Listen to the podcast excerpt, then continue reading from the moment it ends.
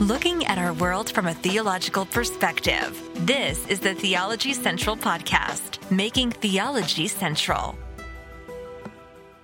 Good afternoon, everyone. It is Friday, February the 4th, 2022. It is currently 4.51 p.m. Central Time, and I'm coming to you live from the empty sanctuary of Victory Baptist Church, located right here in the middle of nowhere, Texas. And I know it's Friday. And that means we're, we're basically just one day from concluding the Bible study exercise for this week. And I, I, I feel frustrated and somewhat disappointed that we really didn't have the opportunity maybe to do as much as we needed to for this Bible study exercise, but obviously I cannot control the weather. And here in West Texas, we got hit with a winter storm.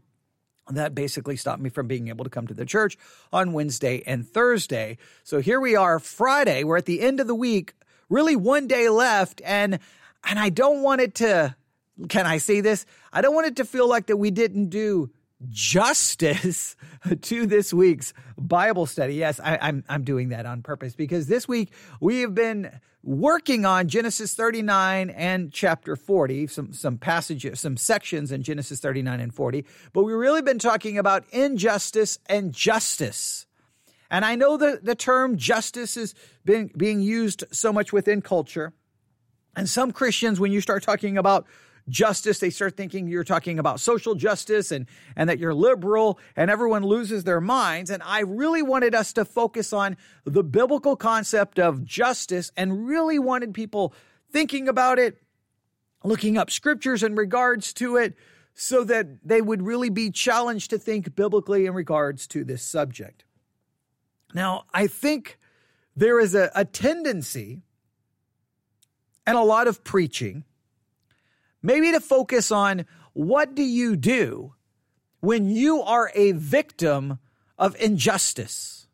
What do you do when someone doesn't treat you in a just way? And we we we definitely have talked about that and and a, and, and a number of studies and the the sermon I did last Sunday. I really think I've addressed that issue as much as possible. Well, I'll put it this way. I think I've addressed it in many ways, maybe not as much as possible, but I, I, I, definitely want you to at least consider that, that when you are a victim of injustice, when someone does not treat you in a just manner, what is the biblical way to respond?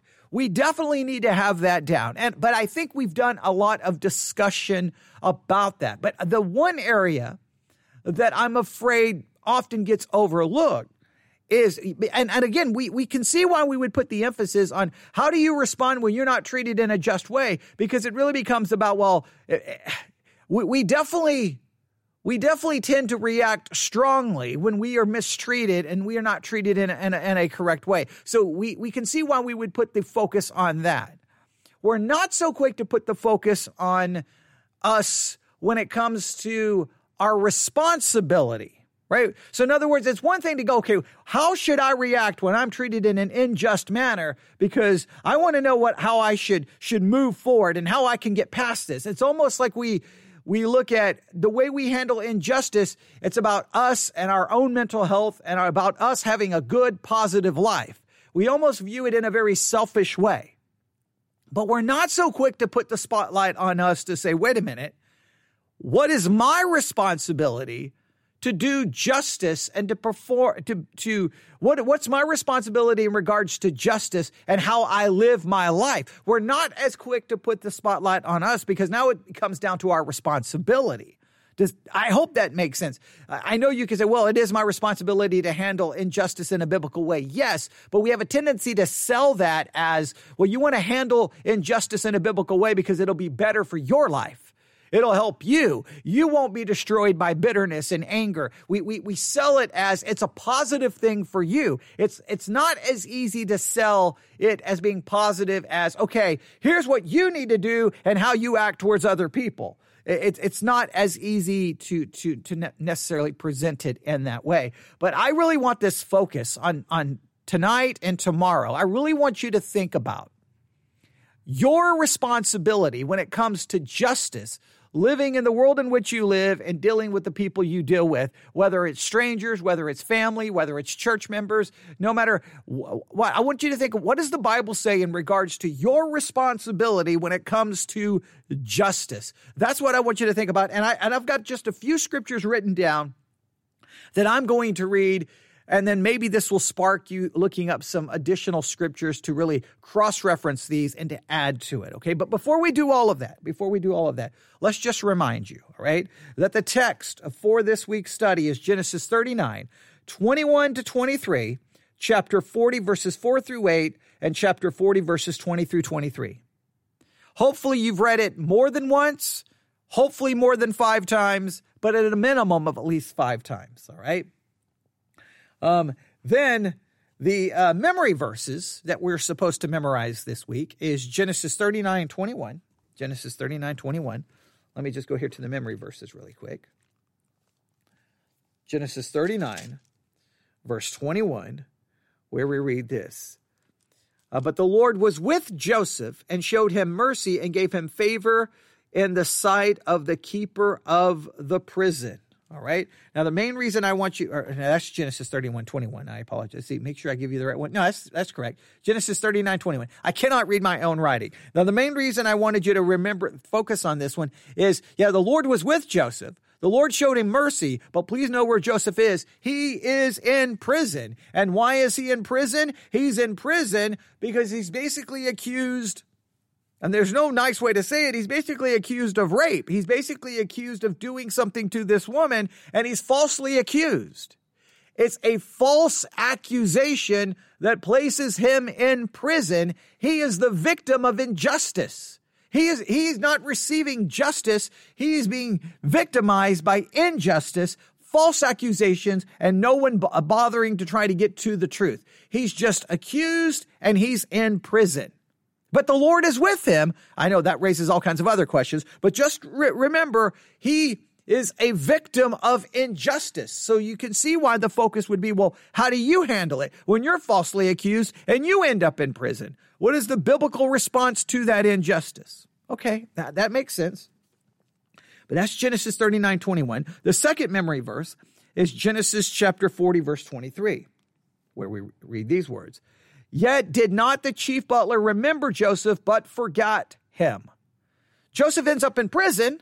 He gets an opportunity to help someone out. He does, but he says, Hey, can you remember me? And they forget him. So now Joseph is not only placed in prison because of injustice, he even helps someone in prison, and then he is forgotten, almost in a sense, once again, tr- being victimized by injustice. So how do you handle injustice? Okay, great. I, that's really the emphasis of the text. And if I, if we just left it there this week, that would be okay. I mean, I think we would have, I, I, I mean, I would still be discouraged that we didn't do enough, but at least I would think, at least I got you thinking and how to handle injustice because look, Constantly, you respond to how people treat you when you don't feel like you've been treated in a fair way. And a lot of times, your response has nothing to do with the Bible, with Christianity, with God. It has everything to do with your pride, your ego, and your anger. So we really need to focus on that. But I want to go a step beyond it. What is my responsibility when it comes to the concept of justice as I live my life out in this culture and in this world? How do I respond when I'm treated in an unjust manner? But what is my responsibility in carrying out justice? So I looked up just a couple of scriptures. I was, I was, uh, I'm dropping, I'm dropping my pencil. I apologize. I was just in between live broadcasts. I was just kind of walking up and down the middle aisle of the sanctuary here in the church, and I just kept saying, "Okay, yes, we. I know, I know, we can talk about. I, I, I could turn on the microphone every day and talk about how should people respond when they're treated in an unjust manner. And it would always be convicting because we can think of every situation where as soon as we're ha- someone treats us in a way we don't think is fair is right we typically respond in a way that's not biblical. I could turn on the microphone every day and talk about that but i just think that we've almost left it to the cult it's now it's the lost people saying we must you know, be involved in justice and we must act in a just manner. And it's many Christians are like, well, that's that social justice stuff. But the Bible talks about us acting in a just manner. In fact, we, We shouldn't have allowed this to be hijacked by the culture. We should have been the ones talking about it way before anybody else. So let's look up some scriptures. I just wrote a couple of down. All right. There's plenty I could look at. But the first one that I ended up with is Leviticus chapter 19. Leviticus chapter 19. Leviticus chapter 19.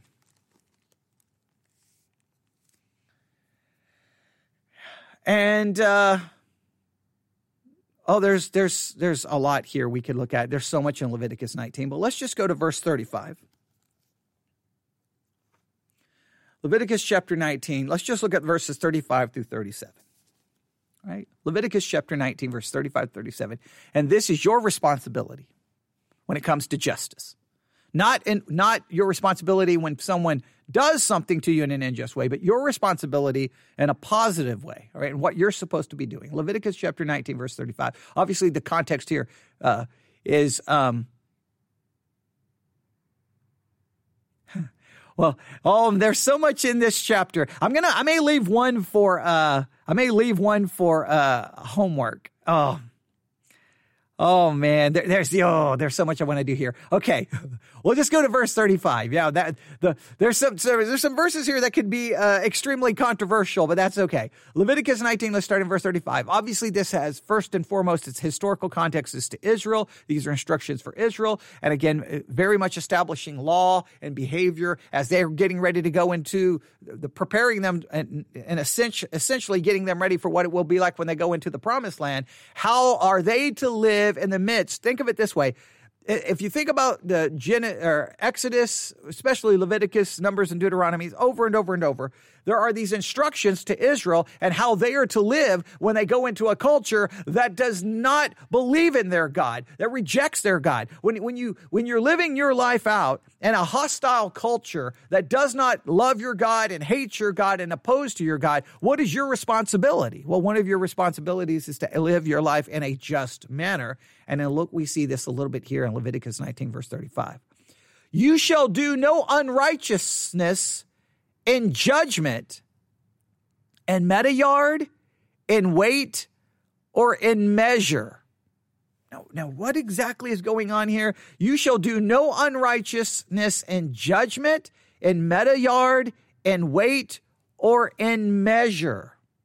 Now, maybe to get an idea of exactly what's being said here, let me read it from a number of translations so that you can just kind of hear what's going on here. Leviticus 19:35. Do not use dishonest standards when measuring length, weight, or quantity. New Living Translation. Do not use dishonest standards when measuring length, weight, or volume. ESV, you shall do no wrong in judgment and measures of length, weight, or quantity. Berean Study Bible, you must not use dishonest, me- dishonest measures of length, weight, or volume. This is when you're dealing with other people in any kind of a business transaction or in, or in anything. In other words, you must demonstrate honesty in your dealings with other people if it involves length, weight, or quantity. This could be in, in any kind of business transaction and anything. In other words, you want to have honesty and be upright in your dealings with other people.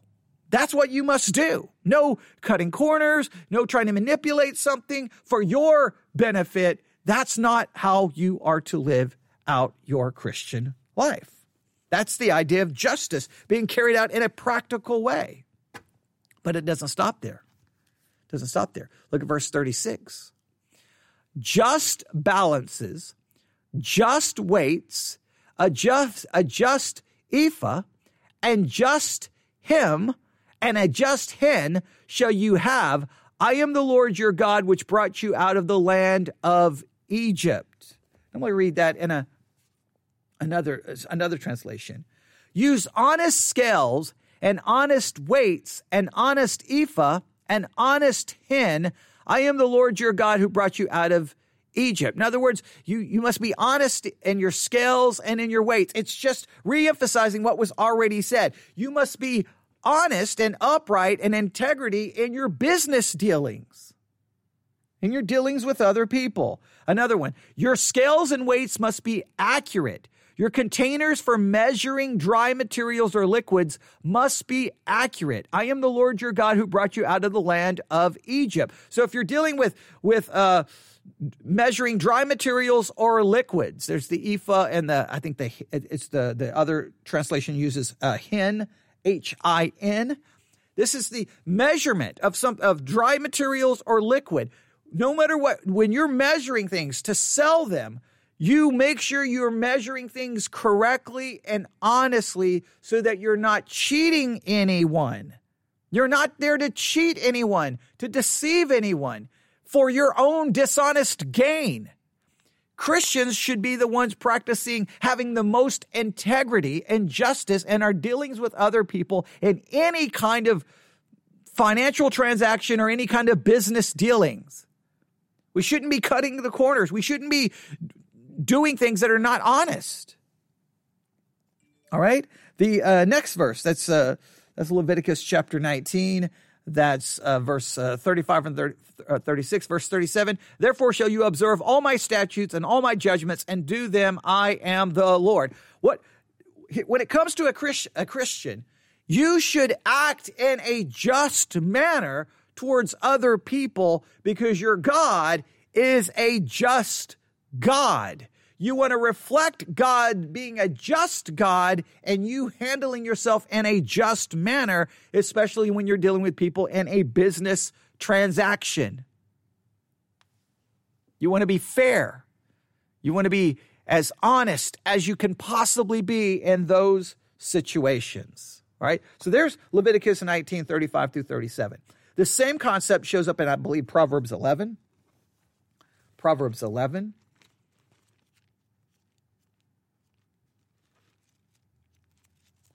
Proverbs chapter 11, verse, I believe it's verse 1. Proverbs 11, 1. Yes, Proverbs 11, 1. A false balance is an abomination to the Lord, but a just weight is his delight. A false balance is an abomination. It's an abomination to God. See, we, we think of an abomination. Now, you, you'll hear Christians talking about homosexuality being an abomination before God. Well, what about just actions in business? Is that not an abomination before God? That, I mean, look, someone will be church disciplined in many cases quickly for committing the abomination of homosexuality, but the abomination, I don't know, of a, a, a, a, false balance of not being accurate and fair in your business transactions and dealings. That, in many cases, is almost like, eh, whatever. We have to be the ones demonstrating justice in how we conduct ourselves in those areas. All right. So there's Leviticus 35, uh, 19, 35 through 37. Proverbs 11, 1. Let's go to Proverbs 31, 9. Let's go to Proverbs 31, 9. Proverbs 31 9. Proverbs 31 9, we read this. Proverbs 31 9. Open thy mouth, judge righteously, and plead the cause of the poor and needy. Proverbs 31 9. Another way we practice justice is when we speak up for people when we speak up for those who can't speak for themselves, when we defend the helpless, we defend those who may not even be able to provide anything for us because they're poor and needy. Do you speak up or do you have a tendency to be silent? Do you have a tendency to be quiet because you don't want to put yourself, you don't want to put the target on your back?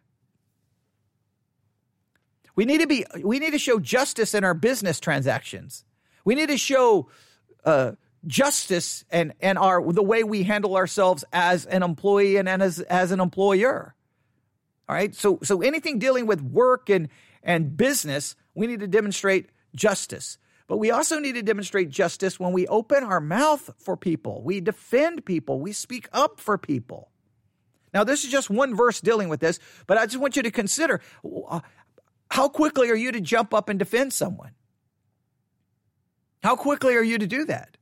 There are some people will be like, nope, I'm not, I'm not, nope, I'm not in that situation. That doesn't involve me. I'm just going to stay out of it because if I get involved in that, then I'm going to have to deal with it. And a lot of people won't speak up. That's, that's not practicing justice. You've got to open your mouth.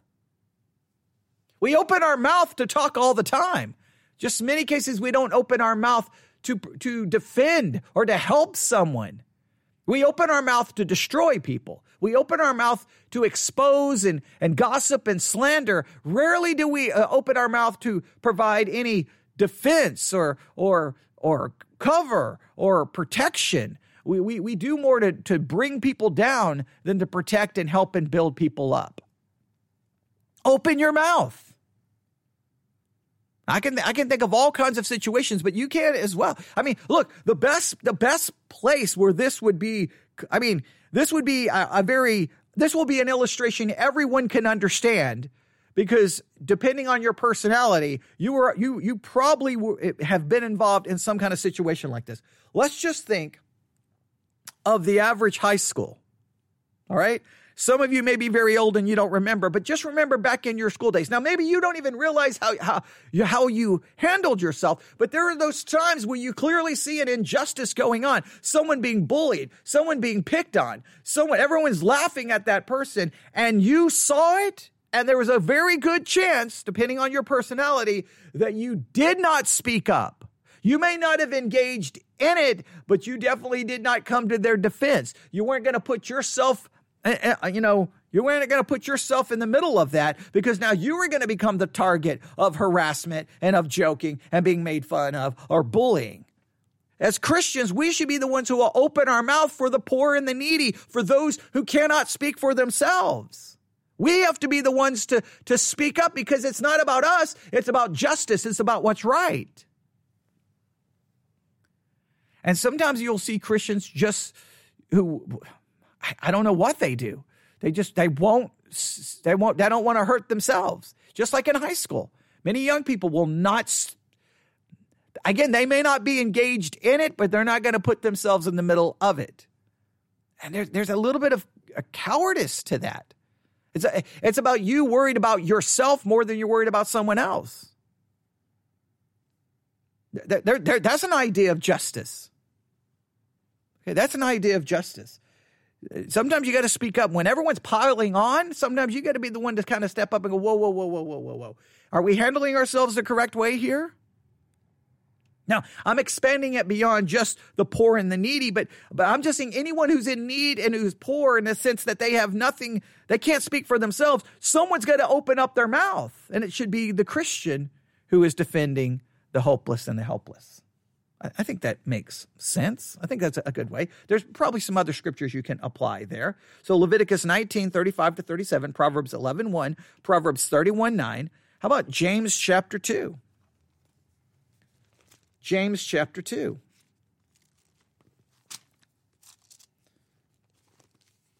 James 2, 1 and following. Everybody knows this one. James chapter 2, verse 1. My brethren, Oh, that's uh, uh, Will just brought up a good point. He he says, "Speak up for the unborn, although not popular." Yes, I think speaking up for the unborn um, would be a a situation where we're speaking up for the poor and the needy, in the sense that they cannot speak for themselves. So, what what can we do in those situations? How could we help in those situations? At least one, trying to remind people that they're that that they're human beings, that they're they have life, and that they there there's sanctity to that life. I think that would be one important concept there of, of what we can do. Um, in many cases, um, I think that can. I think for some, in some cases, that can be uh, unpopular. I think within many Christian circles, speaking up for the unborn is very popular. Where we may neglect speaking up for people in other situations. So, but yeah, it would definitely be applicable here. It would definitely be applicable here. All right. James chapter 2, verse 1. My brethren, have not the faith of our Lord Jesus Christ, the Lord of glory, with respect of persons. For if there come unto you uh, uh, in your assembly a man with gold ring and goodly apparel, and there come and also a poor man in vile raiment, and you have respect to him that weareth the gay clothing, and say unto him, Sitteth thou here in the good place, and say to the poor, Stand thou there, or sit there under my footstool, are you not then partial in yourselves, and are become judges of evil thoughts? Now, this is a, a situation where if we're going to demonstrate justice, one of the things we can do is not not practicing partiality or favoritism. Um, in fact, my Bible above James chapter 2 says favoritism, favoritism condemned. We are to, as Christians, we are to not practice favoritism. We are to show love to all people. We are to we are to speak against that kind of thing and most importantly not practice it. That's the most important thing. Not practice favoritism. Not engage in that way of thinking. James clearly condemns it here. Right? Um, he goes on to say, um, verse 5 Hearken, my beloved brethren, hath not God chosen the poor of the world, rich in faith, and heirs of the kingdom, which he hath promised to them that love him? But you have despised the poor. Do not rich men oppress you and draw you before the judgment seats? Do they do the, not they blaspheme the worthy name by the which ye are called? If you fulfill the royal law, uh, according to the scripture, thou shalt love thy neighbor as thyself. We should love others, not, not demonstrating favoritism. That, that's another way in which we can practice and carry out justice. So we could, we need to practice and carry out justice in our business and our employment and work and our dealing with people in any form of business transaction, being honest, being upfront, not not having a dishonest measurement, dishonest scale. We are we are very up upright, honest, and demonstrate integrity there. That's how we practice justice in the culture. Um, we uh, demonstrate uh, justice and practice justice when we open our mouth for the poor and the needy. We speak for those who are defenseless and helpless. Yes, including the unborn, but everyone, everyone we speak up for and we're willing to put ourselves in the middle of it. And a lot of times people are, man, they, they don't want to hurt themselves. And and you can't you you, you gotta you gotta be the one to sometimes come to someone's defense and, and, and to try to ensure that justice is being carried out in some meaningful way. And then James 2 tells us not to practice favoritism. Not only do we not practice it, we would speak out against it. We would be like the one saying, no, that's not right. That's showing favoritism, partiality. We cannot do that. We need to demonstrate love for all people. Those are some just specific ways in which you can practice justice. But I want to point out another one because it, it takes, takes, me back to the Leviticus pack, pa, pa, passage, if I can speak correctly. Leviticus chapter 19.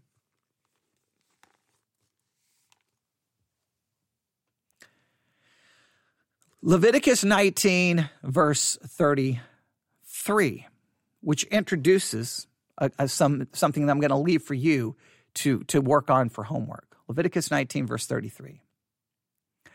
And if a stranger sojourn with thee in your land, you shall not vex him. But the stranger that dwelleth with you shall be unto you as one born among you, and thou shalt love him as thyself, for you were strangers in the land of Egypt. I am the Lord your God.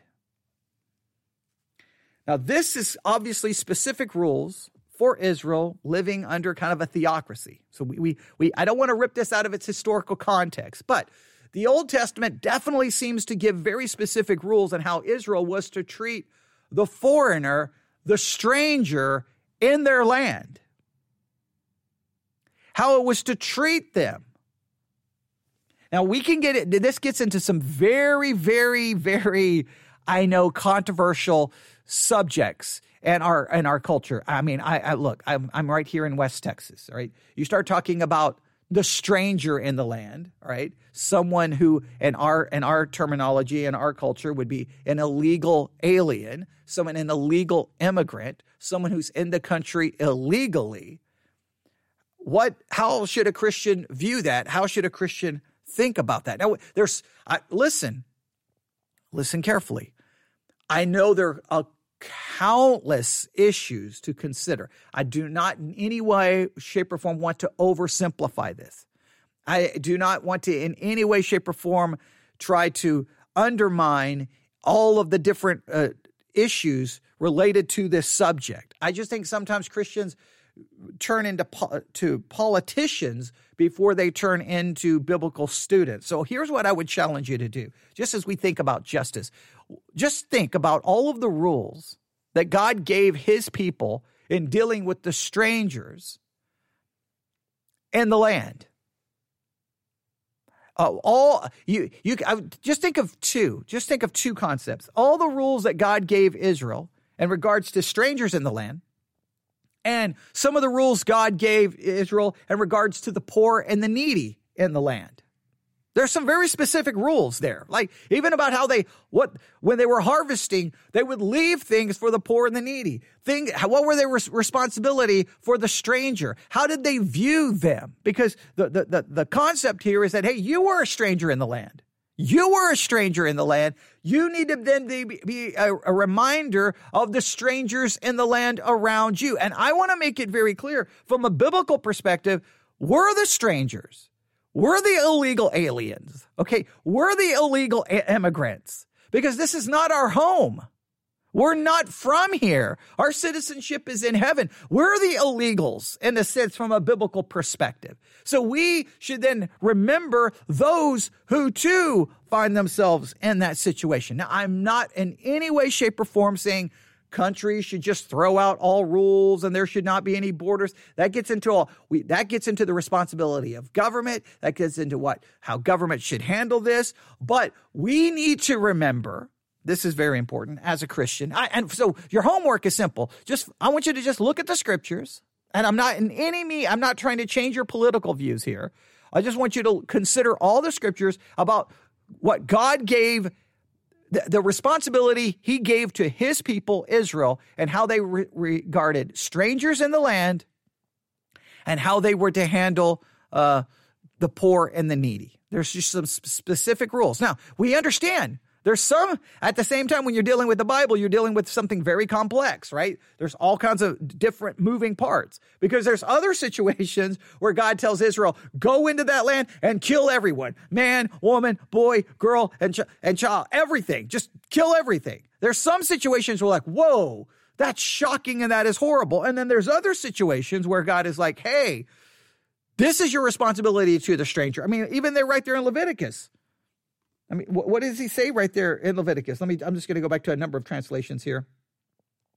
He says, The foreigner residing among you must be treated as your native born. Love them as yourself, for you were foreigners in Egypt. Uh, another translation, this is Leviticus 1934. Treat them like native born Israelites and love them as you love yourself. Remember that you were once foreigners. I'll just give you another scripture, Exodus 22, 21. You must not exploit or oppress a foreign resi- resident, for you yourselves were foreigners in the land of Egypt. I mean, I can find you all. Uh, there's lots of cross references. Just run cross references. What was Israel's responsibility to the foreigner and the stranger, and what was their responsibility to the uh, to the poor and the needy? Now, all I'm saying is what, however you view things, you can't ignore that. You can't ignore that. Typically, what I hear is illegal immigrants, they broke the law, and if they break the law, they should be punished. Okay, I understand that. And they would say the government has a right to, to law, and they did not follow the government. The government should punish them. Now, it's really interesting that sometimes we want the government to punish people for breaking the law. And then the next minute you have Christians saying, well, Romans 13 doesn't apply and we don't have to follow those rules. Sometimes we like the rules. Sometimes we don't like the rules. We could get into a whole discussion there. But what, whatever you're doing, whatever, how much emphasis you want to place on law and borders and, and border control and, and, and walls, whatever your emphasis is on that, that's fine you, you, can you can have that emphasis. I'm saying that as a Christian, you can't ignore the rest of the thing that the Bible has to say in regards to how we treat people from a biblical perspective. In other words, we have to, the idea of justice has to take all of these things into account. And I think just, I, I hear, I hear the emphasis in one direction and an, and ignoring. Well, this is what happens. If it's a very liberal, liberal, liberal, progressive church, they will immediately go to these verses and emphasize these verses. And they may ignore other concepts about law, obeying the law, the government having a right to punish people who break the law. They may ignore that. And then you'll have conser- many conservative churches will ignore the passages about, well, treating the stranger as well a native born. Now, of course, this is for Israel. I understand. But I'm saying at least the concept there, how do I bring that into my life at least from a from a concept because the bible tells me to well not show favoritism. The bible tells me to love even my enemy. So so how do i how do i work that? How do i handle that? What what what's the what's the correct way there? What's the correct way? Uh, so, and so, but conservative churches will forget these passages and then focus on on the law and, and, and punishing people. And the liberal churches will focus on this and ignore the passages about the law. That's the problem with, with Christianity sometimes is we pick and choose what verses we want, ignore the ones we don't, and in many cases be more influenced by politics than we are the Bible. All I'm asking you to do as we conclude this week of study and, and a week that we haven't been able to spend as much time as we, we should have because of things that happened, I want you to at least think about uh, uh, balancing out your perspective. That's all I'm asking. Balancing out your perspective. Look, I know I've got some people listening who are very much, who are absolutely 100% build that wall, build that wall. We need Trump back. We need to deport people from this country. We need to get them out. That's it. Right. And, and they're very much there. They would, they would still, I, they're, they're brothers and sisters in the Lord, but they would really emphasize that. And there's probably a, I don't know what the audience breakup is. I think most would probably be closer to that camp. Uh, and then others, maybe there's some, some, a few would be more in a camp like, well, wait a minute here. What, what, what's a biblical way to look at this? How, how do we, how do we view this? And, and they may come across as being more liberal and not so much uh, wanting Trump and a wall and deportation they may want a different approach. Now, I know that there, there's societal e- issues, economic issues, uh, social resources. There, there's so many. Look, there, there's not an easy decision. It's not an easy decision. But I think sometimes as Christians, we we we forget we forget the Bible and we start looking at it politically. And if we're going to talk about biblical justice, we have to think about what the Bible has to say in regards to some of these situations and how to handle this. I'll give you an example. Um, what if a child is born, uh, uh, uh he's brought here illegally, he's born here, and he's allowed to stay here in the United States? Some people think that that right should be revoked. And uh, or or a child, say a child is brought here because if they're born here, obviously then they have citizenship. But if they're brought here as a child and they're given the right to stay here uh, because they were brought here as a child, some believe that right should be revoked and they should be deported. Others will believe, well, they were brought here as a child. They've already been here 5, 10, 15 years. This is pr- pretty much the country they know. They should be given a right and be given a clear path to citizenship, and they should be able to do that, and it should be expedited because they've already been here 10 to 15 years, and, you know, th- this is basically their home. I know that you can get all kinds of different arguments back and forth, right? I, I know I, I, immediately said the children who are who are born here. Children who are born here obviously would be citizens. I'm talking about those who are brought here as a young child, all right? We can get into the, the different programs and how they've been classified. I'm not trying to use any of the political language on purpose because then that sends up, you know, everybody goes crazy if you start talking any of the political language. But many times when I hear Christians talk about those situations, they're like, I don't care. They were brought here illegally. They don't have a right to be here. They need to get out. They're taking away resources from people who already live here, uh, who are who are actual citizens here. They're taking away their jobs. They're taking no. They need to be deported. And it's like, okay, well, slow down, slow down. Okay, I understand what you're saying, but uh, just think about it. How should possibly we view it from a biblical perspective? That, that's all I'm saying. When it comes to, because I want you to see that the concepts of justice here directly relate to, to issues that that you encounter and and and culture. These are these are issues that as a Christian, well, what is a biblical way of looking at it? It's not always easy. I asked the people in the Discord group the other day about the situation uh, uh, with the uh, the special forces going after the terrorist leader, who uh, now we're getting reports that he actually blew himself up and his family as the uh, uh, the American troops were approaching.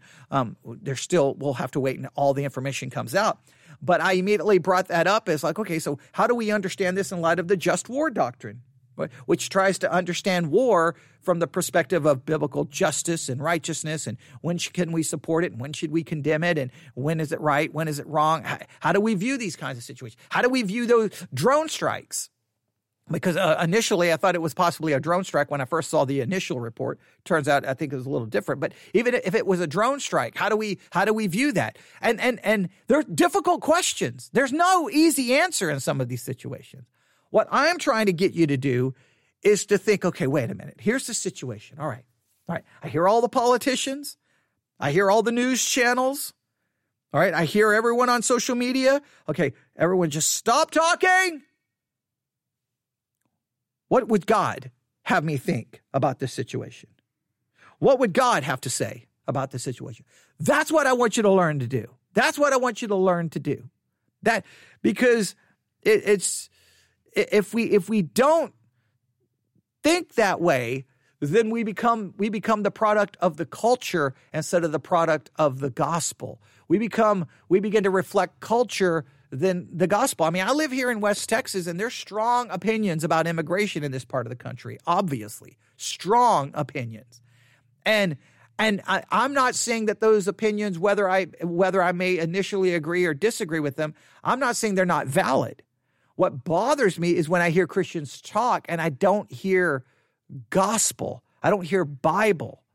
I hear I hear political rhetoric. That's what bothers me. Now, I got no problem looking at the biblical uh, situation and going, well, that's how God wanted Israel to conduct themselves as a nation. I can't necessarily say those laws should be our laws as a nation. Now, you you could argue, should those law should we adopt a a law? Uh, should we support laws that would be more in line with what God called Israel to do to, to the stranger? Here in the United States of America, like you could get into a whole discussion here, right? Clearly, these are laws are made for Israel, no question about. It. Here, here's the reason I, I bring this up. Some Christians will go to Leviticus and Numbers and Deuteronomy and, and different things of the Old Testament and go, I want that law as one of our laws. That behavior should be condemned because God condemned it in the Old Testament. I'm like, well, God also gave Israel laws about how to handle the foreigner and the stranger. Do you want that to be the law of the nation? And quickly Christians like, no, that's only for Israel. So you want that law put in place, even though it was for Israel, and you don't want that law that was put in place for Israel. You see how we can be, we can do some really strange things. I understand it's a law for Israel. I don't want anyone emailing me arguing that I don't understand that. I'm saying that there's an attitude there. There's some principles there. And I, and I want you to look them up for yourself. What did God tell them to do with for the stranger, for the foreigner? And what God what did God tell them to do for the poor and the needy? Com- uh, put it this way compassion for the foreigner and compassion and care for the poor and the needy should not just be considered a liberal cause. It has to be understood as a biblical uh, attitude when it comes to the biblical concept of justice. There's no easy answers. I'm not there's no there's no way to even pretend there's an easy answer. There there isn't because there's so many social issues that I'm very aware of, of economics and all kinds of other things, of security, national security. I understand how how all of this works, and I understand that the idea about law breaking and, and obeying laws. I there's so many factors there that I understand. And there and there aren't there are none of these situations are going to be easily uh, fixed. To think about it this way. Here's what I think sometimes is interesting. The culture is so divided on these issues, and nobody in the culture can agree, and they yell and scream at each other. What's kind of depressing is if you bring up some of these issues even within the church, you get the same kind of division disagreement. Maybe not quite the same level of yelling. You may get church splits, um, but it just seems like you that we can't even really find agreement within the body of Christ.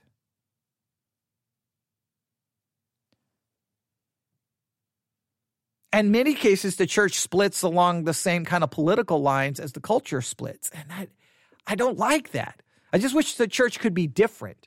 I don't want us to have the same political divisions. I want to, I mean, our division should be over maybe hermeneutics, okay? Not over uh, politics, but so many, our politics, people's politics creep into the church and they're like a poison. And I, and I'll just, I'll never forget, um, I think it was a Discover the Word uh, podcast. Discover the Word. And I don't even know how many years ago. This is like maybe back in 2015, 2016 back when uh, you know Trump was making talking about the wall, the wall, the wall, and they did a, like a week long or two week podcast series talking about the the Christian attitude towards the foreigner, towards the immigrant, and uh, what does the Bible have to say about it? And that I think they I think they said at the time it became one of the most controversial studies they had ever done, and they got so many emails because people like just lost their minds over the subject. And it's like, why? It shouldn't be so controversial to say, hey guys, and the culture right now, they're talking about building a wall and and some people want everyone deported. Okay, that's what the culture is talking about. Okay, let's ignore all of that for uh, two weeks and let's figure out what the Bible has to say. And immediately people get mad. All I'm saying is that just cannot be the way we conduct ourselves. It just cannot be the, the way. We still may come to a conclusion I, I, I bet you if I if I discuss this with most of the listeners, and we went through all the scriptures, we went through all the scriptures. Go, man, the scriptures definitely seem to say we should have this attitude. There's a good chance that even after we looked at all of that, that that most would still come to a conclusion. Yes, but I still believe in a strong border and board and, and laws, and and st- people still may come to that conclusion, and that's okay. But hopefully, whenever they talked about it, you could hear more Bible, more scripture, more, can we say, the mind and the heart of God more than the political rhetoric. That's all I want to accomplish. I'm not trying to change someone's politic. I'm trying to influence it more by scripture than by the rhetoric you get from your your favorite news outlet that has a political uh, leaning. That that's all I'm trying to say. That that that's what should do so. I know I know I'm I'm, I'm somewhat repeating myself, but I'm really trying to get that across because it's such an important concept. We talk look, we talk about what to do if we I mean think about it. This is the way some people handle it just dealing with this idea. Well, it's not just. It's not right for these foreigners to come over here and take our job and our resources. And so then we get upset because we're, we're victims of injustice in our minds. We've been, we're being treated in an unjust way because they're taking, so we want to respond with whatever. Okay. All I'm saying is maybe, maybe we stop and go, wait a minute. Okay. Yeah. Yes. How do we handle an injustice that's brought towards us? That, that's always a biblical response. And then secondly, the what is our responsibility to to carry out justice in these kinds of difficult situations? What is a just biblical way to look at these situations? I think that is all, that's all I'm trying to say. I know I'm trying to protect myself from getting bombarded with emails because I know I'm I'm, I'm walking on you know, you talk about a, a, spiritual pitfall. You just you get near this, you're going to cave in and find. And in this case, the pit has spikes at the bottom, and you're going to impale yourself on the spikes at the bottom of the pit. There's no win in even bringing this up. That's why most pastors just avoid this with with everything in them, and I understand why. But I, I, I just think it's it's wrong to to neglect this very difficult situation. So, I've given you some verses on justice right? Handling ourselves with and business transactions, opening our mouths for those who are defenseless and not showing favoritism. Those are clear biblical examples of how we can carry out justice in our lives and trying to act in a just way. We can all work to put that into practice. We can all do that, right? We can all do that in some way, shape, or form. I, I, think I hope that makes sense. I'll, I'll just give you one example. I, I'm I'm in Germany during Desert Storm, right? Our plane breaks down in New York City. We end up in uh, Zweibrücken, I think it's Zweibrücken Air Force Base in Germany we, uh, we, I'm sent there to set up a what's called a turnkey facility, not on the base, but in downtown Zweibrücken, so that uh, troops that are injured on the front line who need surgical care can be brought to our hospital. It's called a turnkey facility because everything in the building is basically ready to go. You just go in, open the door, and take everything off the shelf, and you've got a full surgical unit set up and mental health, and you've got everything you need ready to go to treat uh, the most serious wounded. Right? I have a triage area set up. It's all ready to go. But uh, that that's located in downtown, so we had to transport uh, back and forth. It was, it was all, all, kinds of crazy stories that, that I could tell you about everything that happened there. But it was it was a cool experience. But while I was there, I needed to buy some uh, shoes, so I went to the Base Exchange. Basically, think of it as a department store on a military base. And you don't have to pay any taxes, so that's always a good thing. Um, so I went and I, I purchased a number of things, and I can't remember all the things I purchased, but there was a number of things. And I purchased and I got back to the dorm and I looked and I'm like, wait a minute. They didn't charge me for the shoes. I just got these shoes for free. Right now, everybody in the dorm room was like, "Oh man, that's awesome!" You got, and I'm like, "No, it's not awesome. That's not a good thing." They're like, "Why not?" I'm like, "Because I didn't pay for them. That's not right." So I grabbed the shoes, walked back to the base exchange, walked up to the cash register, and said, "Hey, you didn't charge me for these, and and I and I, I wanted to come back and pay for them." And I'll never forget the cash. The person at the register was like, "Why did you come back?" Like they didn't even understand why I came back. They were like, "I wouldn't have come back," and I'm like, "Well, it, because they're not mine. They they don't belong to me unless I purchase them. If I don't purchase them." That means, in a sense, I stole them, whether intentionally or unintentionally. That wouldn't be the right thing to do. Now, I'm going to tell you that there was a part of me that did not want to go back because that was extra money, right? There was extra money, and I, I could have used it for something else. So I, I mean, I was like, I don't even think I had a stripe on my arm at the time. I was like, because I, I ended up being deployed for Desert Storm, like right out of tech school. I, I just barely got to my first duty assignment, so I, I was like, you know Maybe I had one stripe. I, I basically was, you know, the lowest rank you could possibly be. So make, you know, money was a was a very uh, uh, th- there was there was not a lot of it, okay, uh, going around. But let's put it that way. So um, I, I don't I want I don't want you to think that I was godly and righteous. No, inside I was not. I did not want to go back. I did not want to go back. And, and you know what? To be fair, I don't even know what I would have done if I would have come back and nobody in the dorm would have found out, if all the, the people I lived with in, the, in, that, in that particular room, if nobody would have known, I don't know what I would have done. So that would have really tested my, my concept of justice and doing the right thing. Because if nobody would have known, would I I hope I would have done the right thing, but I'm just being I mean, I'm a sinner just like you, so so you can sit there and judge me, but but the point is that see that that's like trying to demonstrate justice and doing what's right in a in a business situation, which the, the, when it comes to justice, I, I want you to just realize this is not some clear, you know, academic concept that no, this is practical stuff in living out our Christian life. This is practical how do we deal with people? How do we handle people? How do we how do we care for people? How do we treat people?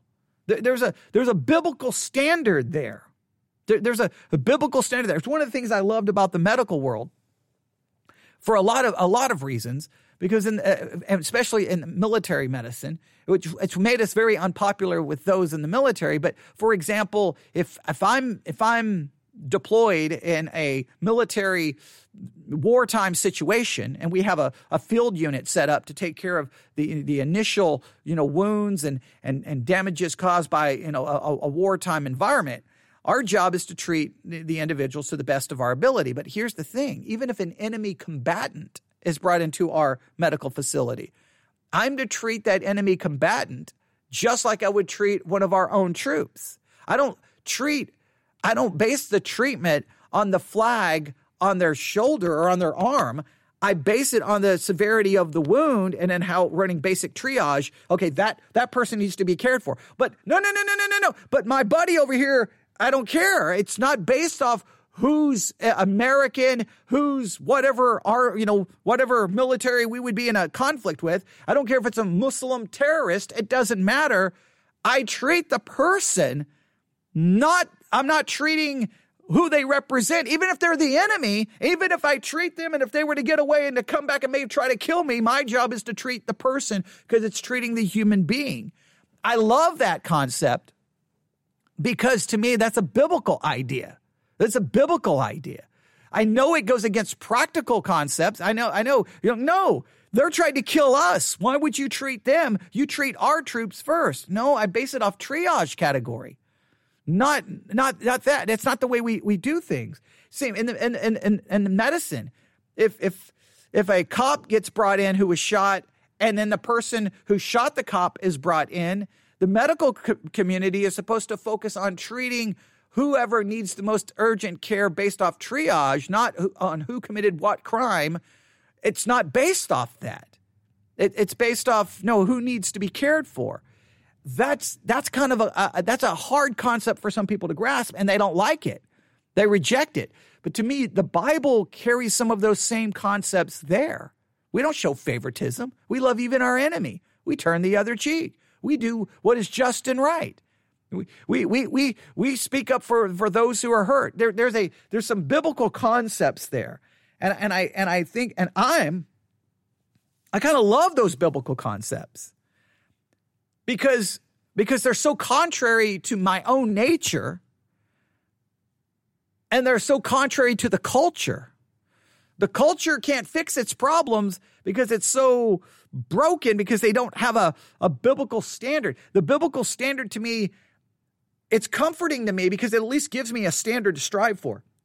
I'm not saying in my heart I always would want to follow that standard. I'm not even saying that I would always carry out that standard because I, am an ungodly person. But I'm saying I love the fact that there's at least this.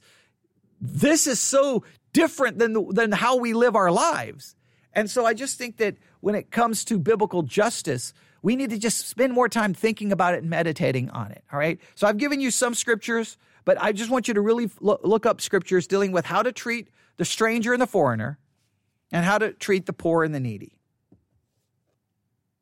Just, just so that you see it. And then you still may say, nope, I still want that wall. I still want Trump back in office and I still want illegal immigrants deported. Fine. Just make sure it's balanced with the biblical perspective. That's all I'm asking. That's all I'm asking. Because if, if because I and I understand you would have some good arguments on the other side as well about laws and laws being broke. Just make sure you're consistent with with that as well. But there you have it. I, I hope that was helpful. I hope that was beneficial because um, I think I think this just gets overlooked overlooked so fast. And I, yeah, I'm looking. Look, I'm oh wow. Yeah, I'm looking at a number like Psalm 146 9. The Lord protects foreigners, He sustains the fatherless and the widow, but the ways of the wicked He frustrates. That's Psalm 146 9. Again, I, again you're at least getting the heart of God in that. There's lots of cross. I, I want to do all the cross referencing for you, but I won't. I won't do that. I won't do that because I don't want to rob you. All right, I don't want to rob you in any way, shape, or form. But if you need, if you uh, have any questions, you can email me newsif at yahoo.com and those on the Discord channel. Love to get your thoughts and perspective um, on that as well. Um, and it's it's look, it's perfectly okay to say, I know what the Bible says, but I don't like it. I know that's what the Bible says, but I struggle with it. I'm look, I'm all for that. I, I, I, I just I like to at least acknowledge what the scriptures say and then try to figure out how that applies in everyday life. And when it comes to these complicated issues, in our culture. Sometimes the Bible doesn't give us clear answers, but at least gives us maybe an attitude that we can check our hearts against, if that makes sense. All right, email me. Have a great night. I'm going to head home before the roads uh, refreeze, and I'm trapped here, okay? Because uh, the temperatures are starting to drop again, and uh, everything's going to turn back to ice, and then I'm going to be stuck here, and so I better get home uh, as soon as possible. So that's what I'm going to do. Hopefully, I've accomplished something. Uh, there's so much more I wanted to do today, but I, I didn't know really where to start back. So I, I hope the book discussion was somewhat helpful, and uh, and I and I just I felt like I had to do something from the Bible study. I, I, I felt like I had to do something. So there we go. All right. Everyone have a great night. God bless.